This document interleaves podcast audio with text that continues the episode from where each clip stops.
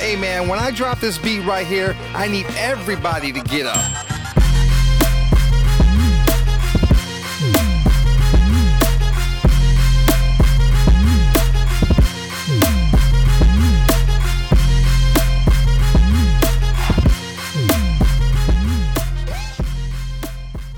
Hello, welcome to the Minds Unlimited podcast, where we empower others by changing perspectives. I'm your co-host, Dr. J. Duncan. And this is your other co-host, Just Z.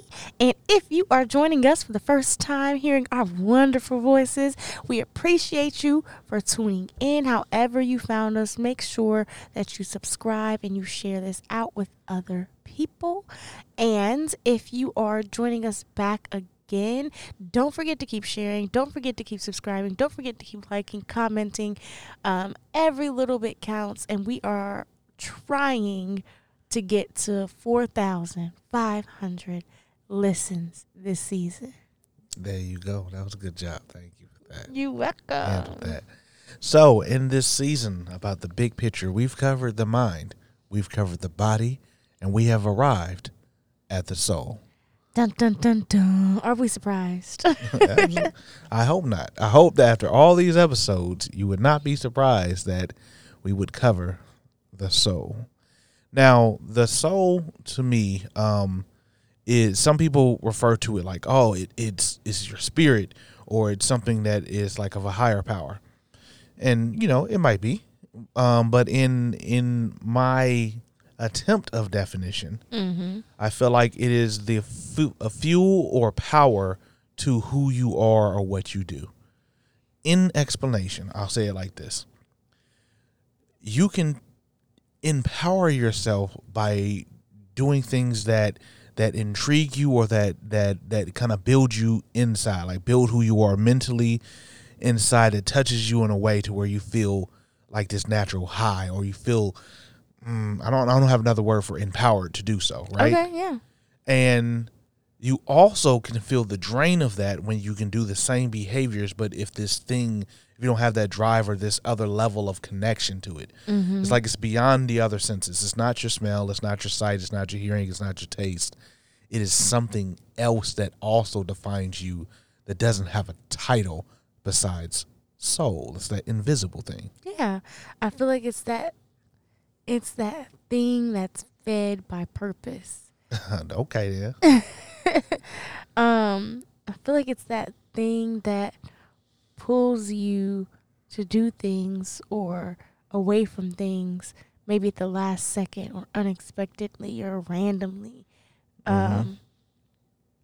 Because it's heavily tied to me, to purpose, okay. Whether that's a lack thereof of purposeful endeavor, or and your soul is crying out for that, right? Yeah. Or an influx of things that bring you joy and are part of your purpose, and you know, the random smiles or joy, happy moments that we get out of small things that look different and now, you know, are bringing us this different emotion, you know what I mean? Yeah. And to me, I feel like when it comes to the soul, it can also be like almost involuntary. Okay. Like, I feel like there's things that happen, or things that we do, or things that we stumble upon, quote unquote, stumble upon, things that we see, situations that we get into that require some type of soul tie, whether we know it or not. Okay. And sometimes those things we don't even try to do or get into. But for some reason, it's just attracted to our spirit or our soul, or vice versa.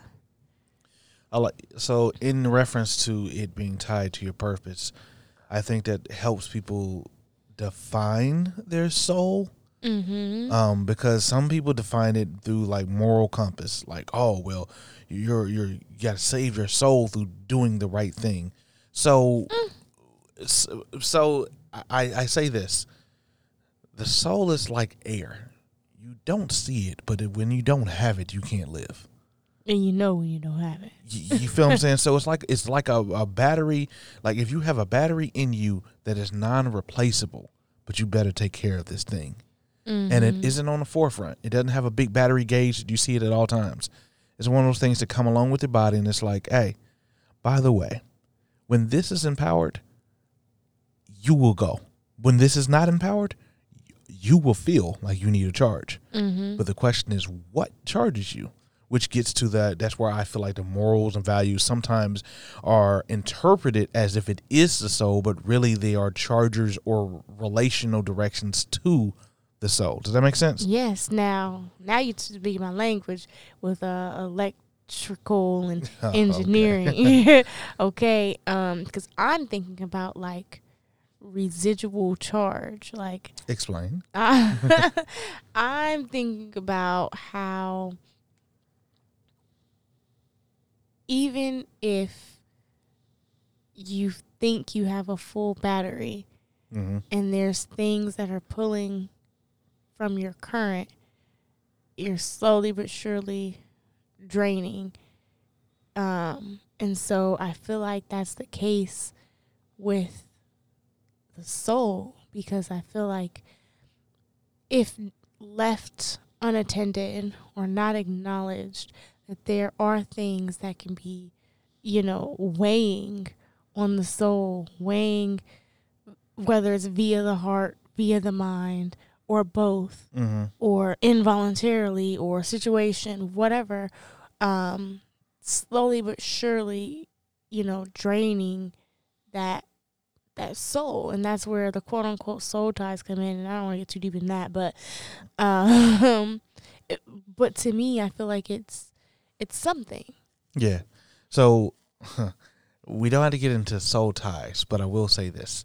Here's my interpretation of soul that may be more helpful for a lot of people. Mm-hmm. I feel that the soul is more of a journey of connection or a vehicle to connection than it is a thing. Internal to external connection. And internal to internal. Yeah. And I won't get into that. So I think it's more of that than it is a thing that can just be charged and then we let it sit. Mm-hmm, because when you connect to something, you put your soul in it. You know what I'm saying? So it's like the music, a music player, that's very soulful. In other words, that's very full of something I connect to. Mm-hmm. And right? They connect to. And then when I think of the Disney movie, right, the soul. Oh, my gosh, I love that movie. It was about like purpose and connecting to it. Like purpose already existed. Right? Mm-hmm. But when you're not connected to it and you just go about day by day by day, you may go about things in logic mode, but logic doesn't feed or connect you. Or with a cloud over your head. Right? You might be like, oh, well, I go about day by day about how I feel, but feelings come and go. But the satisfaction of the soul can only be fed by soul, a.k.a. if I translate, the satisfaction of feeling whole and connected is only satisfied by connecting yourself to wholeful things. Purpose. There Passion. We go. Or finding them out, because you do not have to have the answer. You just have to be willing to search for it. Absolutely. And you will know when you're... your soul is connected to something. And even because we're talking in a path of moving forward, but also in a path of stepping back. And I'm sure you can relate to this. Mm-hmm. When your soul is in something, because it might be hard to take a step back just to view it. Like just take a step out of it just to see what you're really in, right? Yeah. And that's hard, right? Sometimes. Yeah. So me personally, it seems like my connection to purpose will take me to places where my soul will thrive. And that is just how it works sometimes for me. Okay. So in light of that, let's say I'm taking that, because what I really want to do is speak to where I believe people get stuck at, right? Mm-hmm. I feel like so far we've defined it. You've given beautiful examples of it. You're giving your scientific breakdown of the what you call it, with some type of charge. Oh my God! So you've broken that down, and I think the people can be like, oh, okay, cool, I can get that, a connection to something. But I think what we get in the practice of is we get in the practice of routine or ritual behavior, and forget that we are human. And like beings with this connective soul, that we do not pay attention, that we pay attention more so to the pattern of, I don't want to say busy work, but the pattern of doing without the pattern of being involved in what you do. Okay, yeah. So, for example, mindfulness. There you go. Yes. Mm. In essence, yes. Sometimes, for me, work is good and I love what I do. But when I get overcome in the doings of what I do, I'll get burnt out. Not because the soul wasn't tied to it, but because I put the soul on the back seat to do the task. Mm-hmm. The task is not more important than the why I'm doing the task. Yes. But I lose the why because you don't get paid for your why. Sometimes. Yes. Hopefully you get to a place where you do. Well, here's the thing about that, because people swear they don't get paid for their why. They may not be getting paid in currency, as the system has set us up to think is the highest quality of payment, but they might be getting paid in continual happiness. They might be getting paid in opening doors and inspiration, and soul rejuvenation, right? Yes. And so, go ahead. Let me clarify what I was saying. I'm sorry. With that. No, you're good, because that is truth, and I want people to connect to that truth. I am saying that people stop connecting soul or getting connecting to what they do, and their reasonings are. Mm-hmm, that doesn't mean that it's right. Their reasonings are, well, I get paid to complete these tasks. Absolutely. And they forget that the why is why you're even at the job in the first place, or what you're doing. If you're there to feed your family, feeding your family is what your soul tie is connected to, not what you're doing. What you're doing might be icing on the cake, but when that becomes the whole cake itself and you forget about family because you work too much, your soul stops being in it and you feel empty. Exactly. And I just, I really think that it might be a cultural thing. It's just a difference. And it's like those who get it. Not everybody's ready to be free from the Matrix. Not everybody's ready. Say it again. Because people, like, I was at work. This is just a quick example. I was at work, and somebody, it was the beginning of the day. And somebody was like, hey, how are you? And I was like, I'm okay. I'll be even better once I get off. And they were like, well, you're not going to be making money when you get off. And I just had to think about that for a second, because I was like, first of all, you don't know what I'm doing when I get off, okay? Because we have residual income around here. But you get what I'm saying? Flex. But I'm just, you just never know. Yeah. But also, I was like, you don't even know, like, where my soul lies after this, or even during this job. Like, people swear up and down that, like, if you're not doing insert this here, then you're not fulfilled or you won't be happy. Mm-hmm. And that's fine, but also realize that, like, your soul will guide you in and out of whatever it needs to get the purpose that it craves. Mm-hmm. So that's just my little baby example. Nah, I feel that. And I'm going to take that to a larger picture, because what you just said was basically certain things cannot feed other things. Not all things are like-minded. Correct. So income may not feed spiritual needs. Correct. Right? Just like being busy may not feed hunger. It might make you forget about it. Mm-hmm. But if everything had an equal component. Then anytime you find your soulmate, you should never get irritated or mad at them. You should be happy all the time. Mm-hmm. But we're not, right? Not because we're human. And just because you may find something that you love doing, but if you don't keep up with that, then the thing that you love doing can then be a hurdle. And somebody else looks at what you're doing, like it sounds like in this case, you should be happy because you're making money. That might make you happy, my friend. Mm-hmm. However, you have no idea of who or what I am. Exactly. And I want our listeners to really hone in on that. You have the definition of who you are. And like Just Z, the queen of definitions, has mentioned many times is that changes. I believe it was the doper than you appear.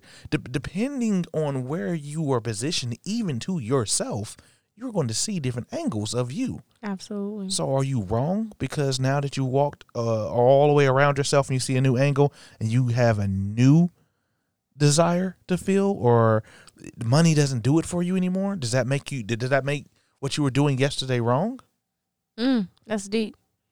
That's deep. But I think that and I'll talk for myself, if you're not ready to admit this for yourself, people, I get to that point to where when we look in the past, we compare past as if past has the knowledge of now. And it doesn't.